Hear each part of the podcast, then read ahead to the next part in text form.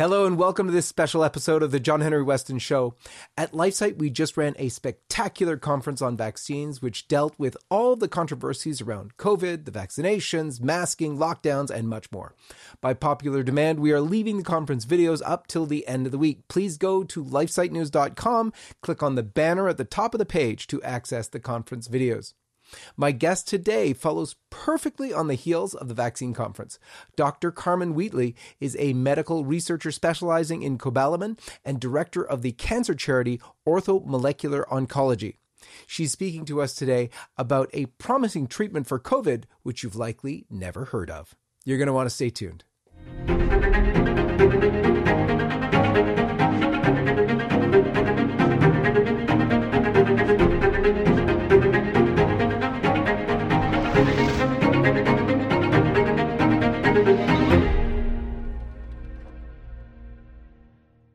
Let's begin as we always do at the sign of the cross. In the name of the Father, and of the Son, and of the Holy Ghost. Amen. Amen. Dr. Carmen Wheatley, thank you so much for joining us on the program. It's a pleasure. It's a great honor, actually. I'm a big fan of yours, John Henry. Praise God. Well, it's very interesting what you have told me about, which we're able to now bring to everyone.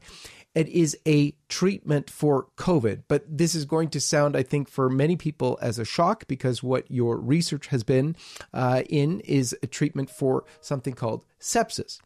So maybe you can start there. You know what? In fact, I'm going to get you to start. I gave a little bit about your background, but if you can give us a little bit more about your background and how it applies to what you're doing right now.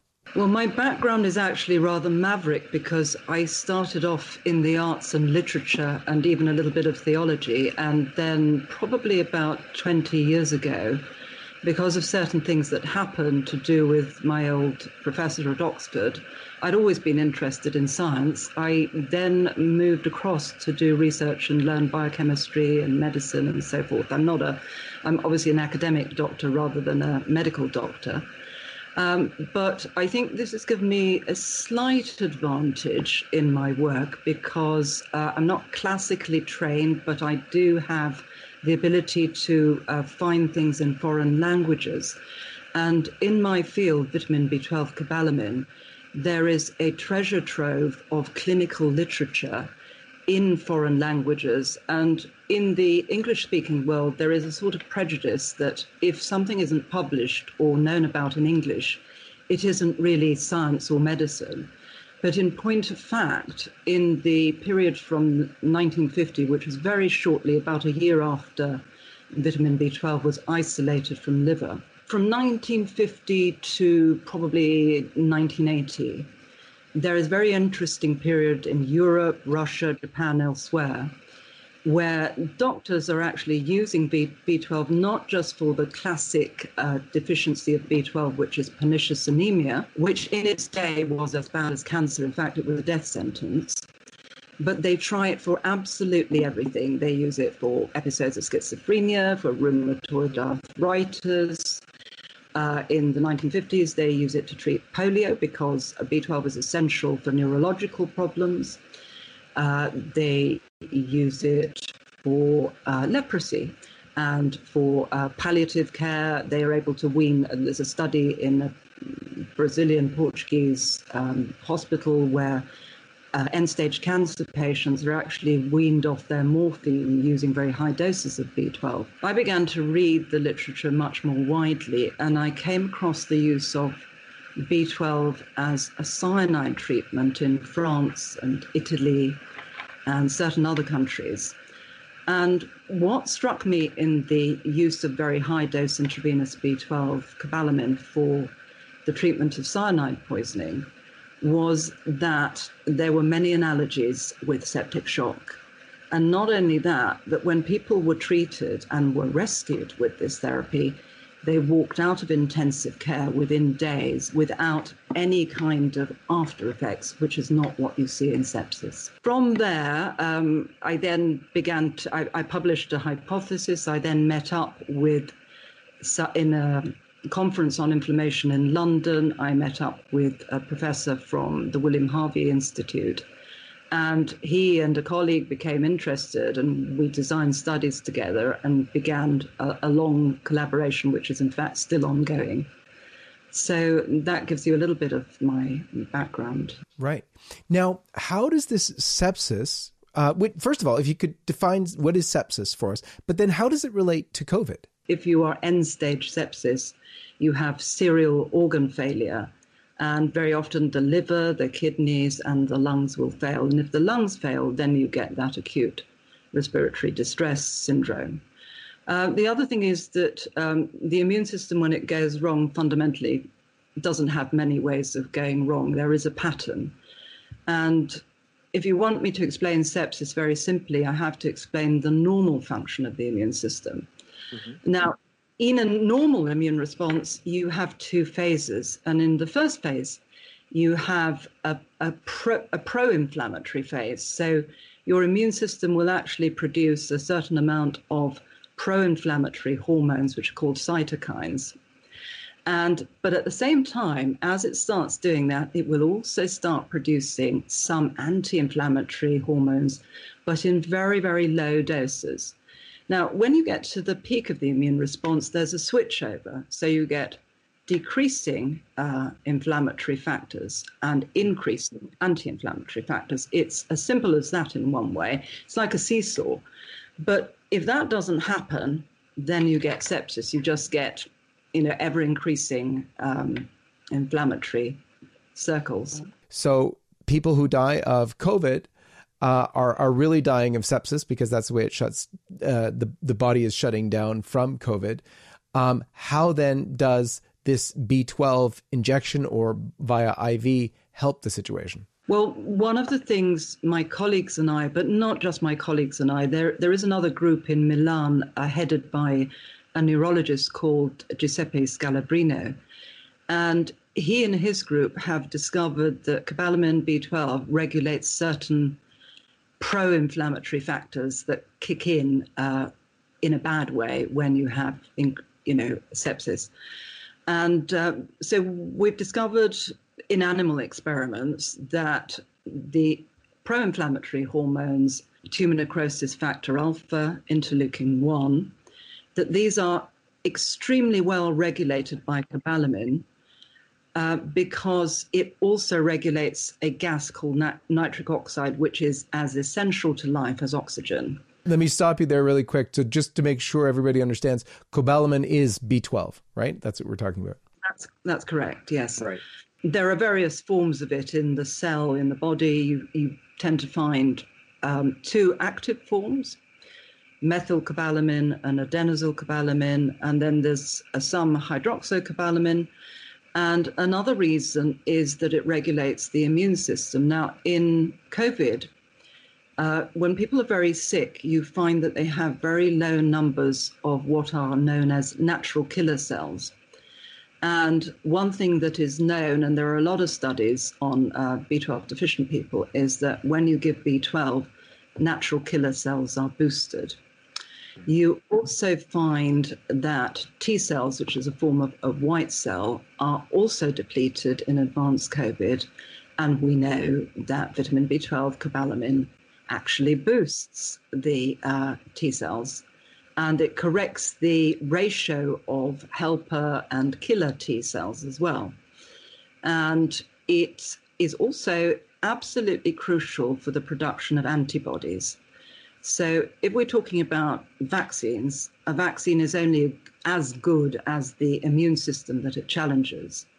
And if that immune system is deficient in cobalamin B12, it will not mount such a good response. And there have been a couple of studies in this field with cobalamin in the past. And it was even used as a vaccine adjuvant in 1960 for children with diphtheria. So this is also known. So there's a lot of argument for its use simply on grounds of the immune regulatory effects. We're not talking about the use of regular B12. So people aren't to go home and buy a bottle of the B12 pills and start taking those. No, there's a real problem with absorption of B12 by mouth. Mm-hmm. So if you take a dose of B12 by mouth, you're going to absorb about 1% to 2% of it. And if you think, oh, I'll get round this by taking a much higher dose, you, in point of fact, paradoxically, will absorb even less. Mm. There is a slight exception to this nowadays. There is a form of oral B12 called liposomal B12, in which the B12 is encapsulated in a sort of lipid sphere. And my observation is that this does have a much higher degree of absorption, but I still would not use it in an emergency. However, that said, if you think you have COVID, there will be absolutely no harm in taking, in fact, I will recommend it, that you get yourself some liposomal B12 as methylcobalamin and take it, just as I would also say, well, take a loading dose of vitamin D, because that's also known to be extremely helpful. And right. There has, in fact, been a trial in Singapore using oral B12 with oral vitamin D, and this was this last year for COVID. Oral B12, oral vitamin D and magnesium. So it was just an oral cocktail. Mm-hmm. And it was a controlled trial. And this is the interesting thing. The people who received the cocktail did not end up in intensive care. They were in hospital, but they didn't need oxygen. They didn't end up in the ICU. The people mm-hmm. who didn't needed oxygen and were in the ICU in the end. What kind of dosages are you talking about with regard to that study and the oral only? Oral only, you probably would get about, I don't know what you really, I don't think anybody really knows how much you can get in with a liposomal form of oral B12. But my observation is that people have a sort of energy response to taking it, which is the kind of response you get from a B12 injection, because B12 is essential for energy pathways. So if you have an injection of B12, you have a sort of high from, you know, an energetic boost. In terms of what you would use in hospital, or even injecting at home if your doctor would prescribe it, I'm talking about 25, depending, because it is a little bit weight dependent. If you're treating a child, you would use less. 50,000 micrograms, which you could get if you have a concentration of 25,000 per mil. It's 2 mil. That would be 2 1-mil insulin syringes, could be given at home. And will probably stop people ending up in hospital if they use it on a daily basis. And the safety of this is known, even in its injected form or IV form, is already known? Yes. In fact, the safety data goes back about half a century. In terms of the injectable form and the dose that I'm suggesting would be effective, which is also incidentally based on the studies that I did with colleagues at the William Harvey Institute. That form is currently being tested in Japan in a clinical trial for motor neuron disease, but the Japanese already tested it way back in the mid-1990s for 6 months, daily injections of that dose. Nobody died, nobody keeled over, nobody had any negative side effects. Hmm. So that, but the much higher doses that are used for cyanide, there's reams of pharmacological safety data going back half a century, because it's been used in the clinic, and people have initially studied it in dogs and, you know, larger animals, and then in the clinic. I think if you have very, very poor kidney function, that might be a counterindication for the high-dose intravenous amount. Mm. In hospital, if people came into hospital and you wanted to stop them getting into the ICU, I would say try the 50,000 microgram dose on a daily basis until you see people turning the corner and leaving hospital. Wow. Now, this seems like a fairly straightforward treatment, a rather simple treatment compared to even what's out there right now. Very comparable, I guess, to the treatment via ivermectin or HCQ. But there's no big reception for these things.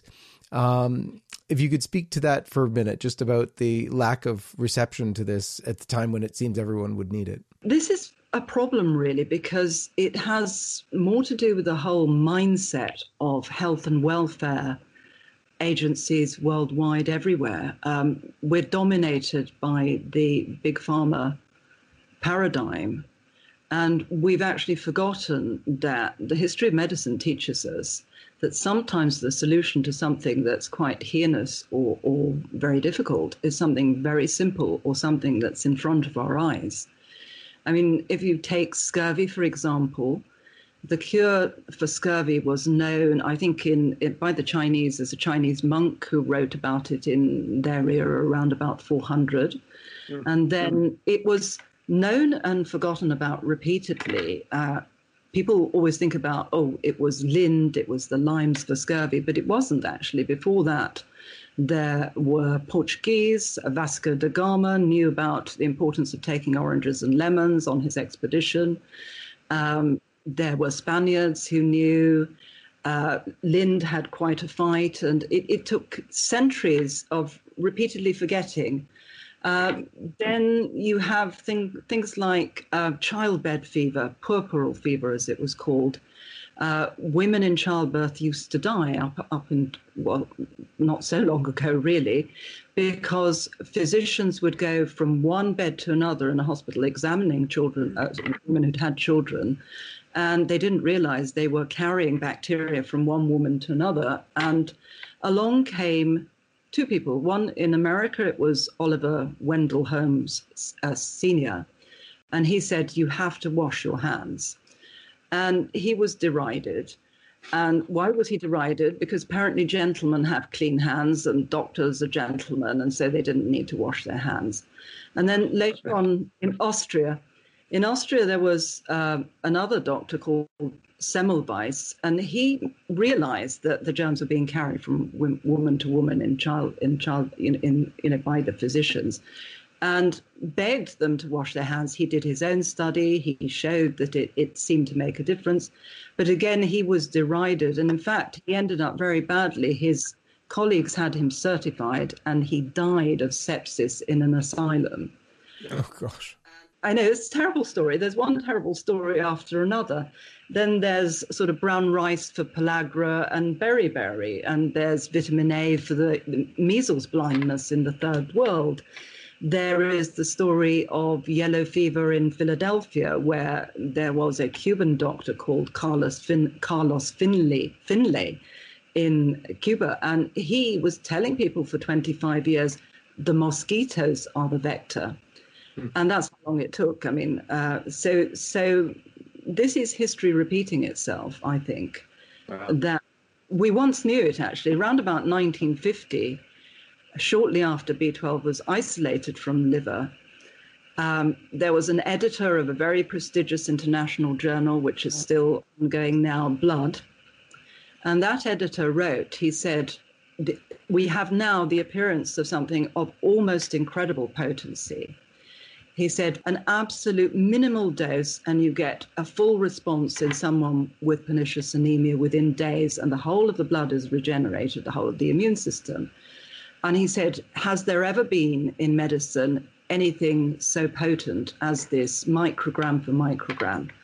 And after that, people in Europe, in Japan, in Russia, in North and South America used B12, they tried it on everything, and there are a lot of success stories which have been forgotten about. How practical is this for doctors to do today? A patient feels they have COVID, calls the doctor, you got to help me. I heard about this thing, this treatment with B12. Is it actually doable that they can get what they need right now to treat themselves, either at home or in a doctor's office? I think it's very doable. I think if a patient wants to just help themselves and they're not serious enough to get into hospital, mm-hmm. I would recommend that they get some liposomal B12 as methylcobalamin to begin with. If they're deteriorating but they're not at the hospital stage, I mean, we do need a complete mind change here in the medical profession, because most doctors only know about B12 and its uses for pernicious anemia. Mm. And to cure pernicious anemia, You just need a relatively low injected dose. You don't need the kinds of high doses I'm talking about. The high doses, they make a big difference. And there are studies, for example, I'm going to tell you about a study in rats where the rats were, they had their paws injured so that the nerves were damaged. And they were given a dose by injection, not by injection, but the rat equivalent, that was higher than the pernicious anemia injectable dose, and it didn't have an effect. And then they were given a super astronomic dose, and that made all the difference. So one has to go on upwards. I mean, you wouldn't use a low dose of B12 as a cyanide antidote. The reason there is an astronomic dose for that is because you have to kind of match the power of the cyanide with a certain amount of the cobalt in your system, the cobalt that is the heart of the B12. If you want something that's going to pull somebody right back from the edge, what I would do is to use the very high dose intravenous B12, which is available in one form as the anti-cyanide kit. It's called Cyanokit and is made by, now made by a North American company. It used to be made by Merck. But ideally, you would use one of the active forms of cobalamin, and that's methylcobalamin. And for that, you would have to have that supplied by a compounding pharmacy. But there are compounding pharmacies in North America and Europe and elsewhere. And India and China are actually some of the great producers of methylcobalamin, by the way. This treatment, would it be very expensive, or is this, you know, because one of the treatments I think that President Trump received, I think was $3,000 a dose. What are we talking here for this treatment with vitamin B12 injections or IV or via IV? If we're talking about 2 mL injections, a 30 mL vial costs in the region of £200. That's with markups, you know, from doctors, etc. So you can calculate backwards. My maths is not very good. The Cyanokit is overpriced, and this is what, it's another reason I'm actually advocating methylcobalamin, because I know that it costs a fraction of the cost of the Cyanokit. The only thing is that the Cyanokit hydroxycobalamin is actually licensed. And methylcobalamin, I think, would be treated as experimental. So that would be another difference. If people wanted to reach out to Dr. Wheatley, where could they do that? I have a website, canceraction.org.gg, currently being overhauled, so it should be up shortly. And also, I wanted to know, what else would you like to bring to our listeners about this treatment and about COVID in general? If we had a really successful treatment for COVID, it would completely take the pressure off the vaccination end of the treatment approach to COVID. And I think people could get back to normal quickly. The other thing is that the economic cost of cobalamin versus drugs would be a huge factor across the world for governments everywhere, because I say that, you know, the pandemic is the straw that broke the camel's back in respect of healthcare systems everywhere. Before COVID, you know, we already had a growing crisis across the world with economics of how healthcare systems are managed and run. Simply because we have all these epidemics that people don't mention. We have dementia, which I believe is something like 50 million and rising. We have type 2 diabetes, an explosion of that. We have non-alcoholic fatty liver disease.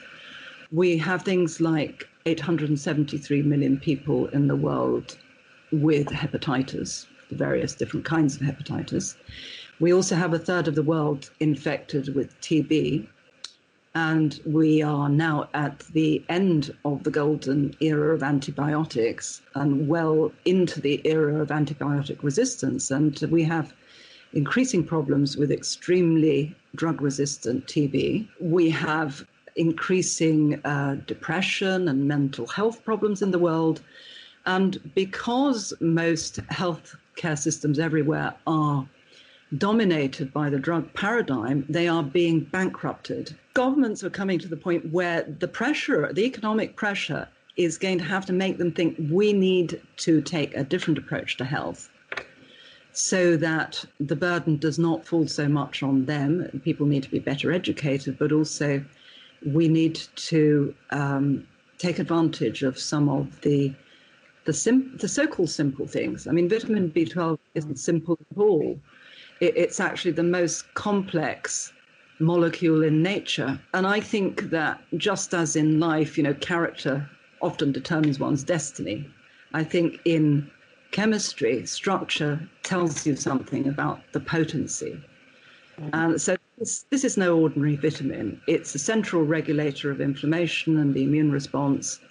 And it is possible to use it for a whole host of things that people have not really tapped into the full potential of. And I include cancer in that story. Here's a question then. I guess this really does come down to the heart of the matter.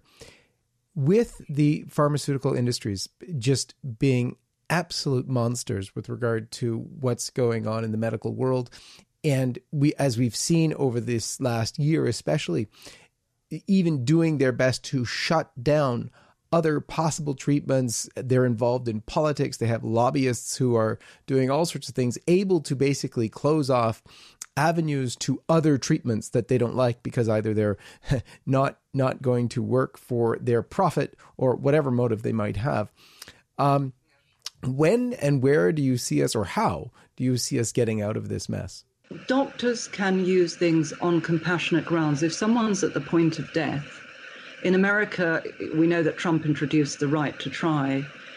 In the UK, we have provision made in the Greater Medical London guidelines, in the GMC guidelines, for non-standard use of drugs and experimental therapies where there is no standard therapy for something.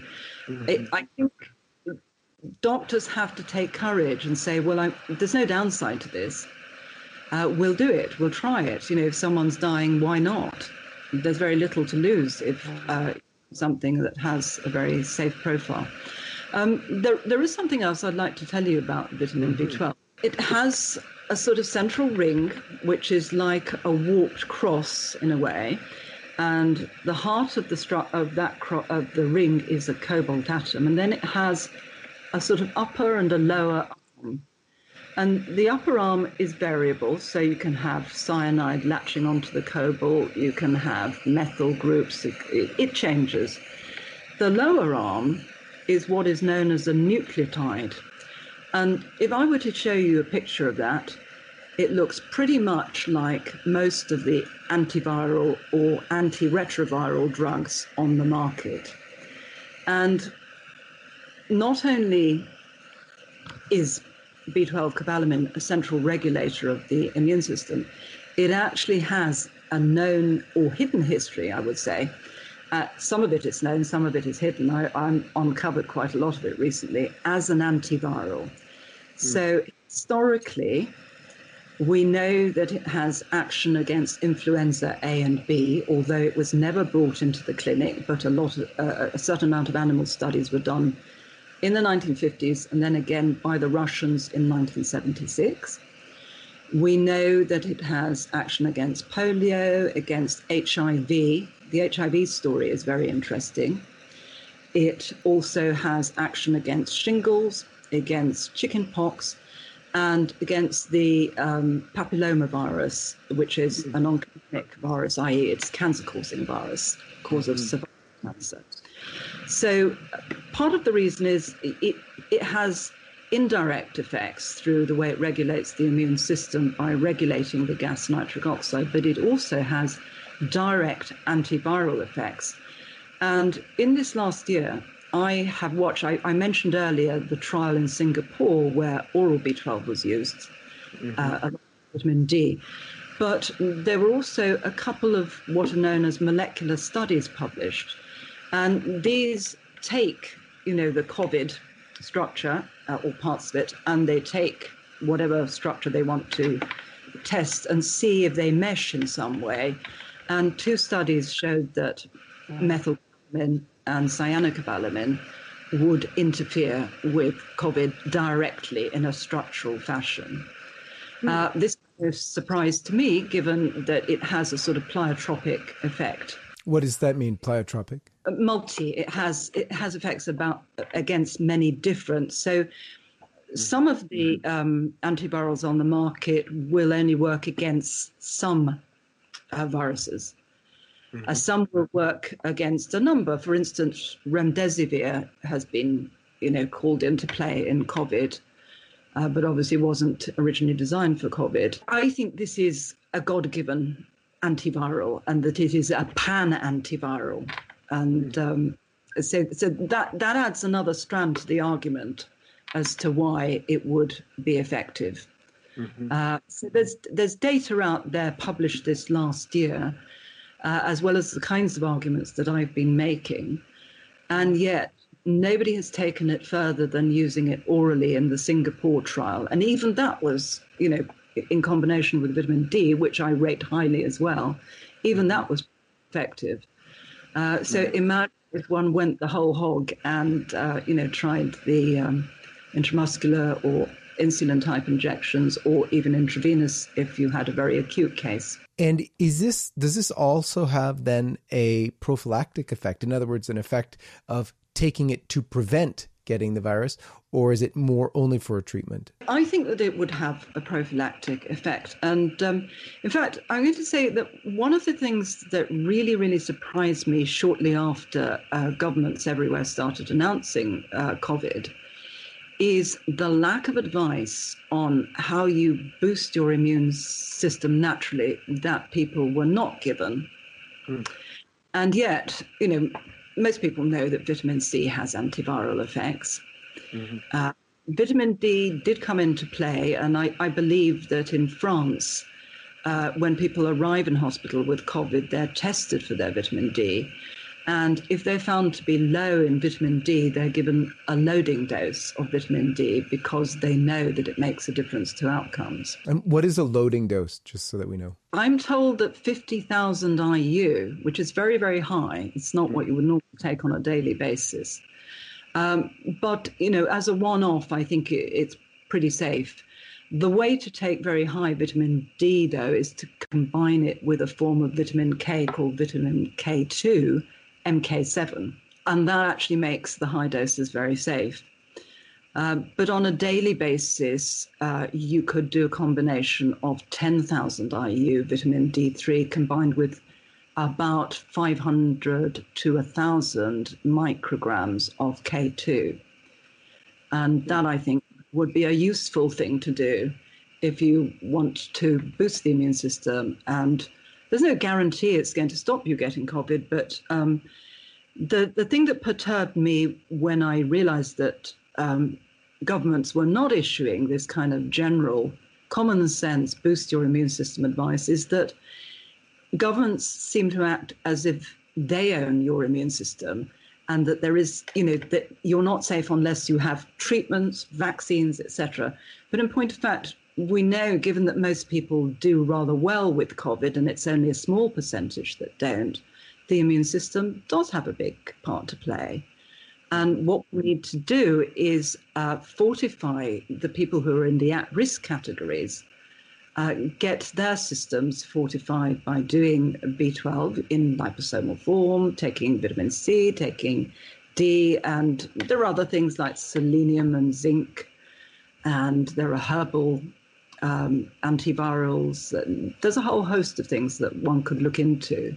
But to me, it was very perturbing that it does seem to be something to do with the fact that, unless the government tells you, you can't do it. I think that really does provide people with an enlightening look into vitamin B12 and its possibilities for treatment, and that really we haven't tapped into yet from what we've learned from you. Dr. Wheatley, I want to thank you very much for joining us on this episode of the John Henry Weston Show, and may God bless you. Pleasure to talk to you. Thank you. And God bless all of you, and we'll see you next time. Hi, this is John Henry Weston, the co-founder and editor-in-chief of LifeSite News. I'm coming to you today because we want to be sure that we're communicating clearly with you, our loyal followers.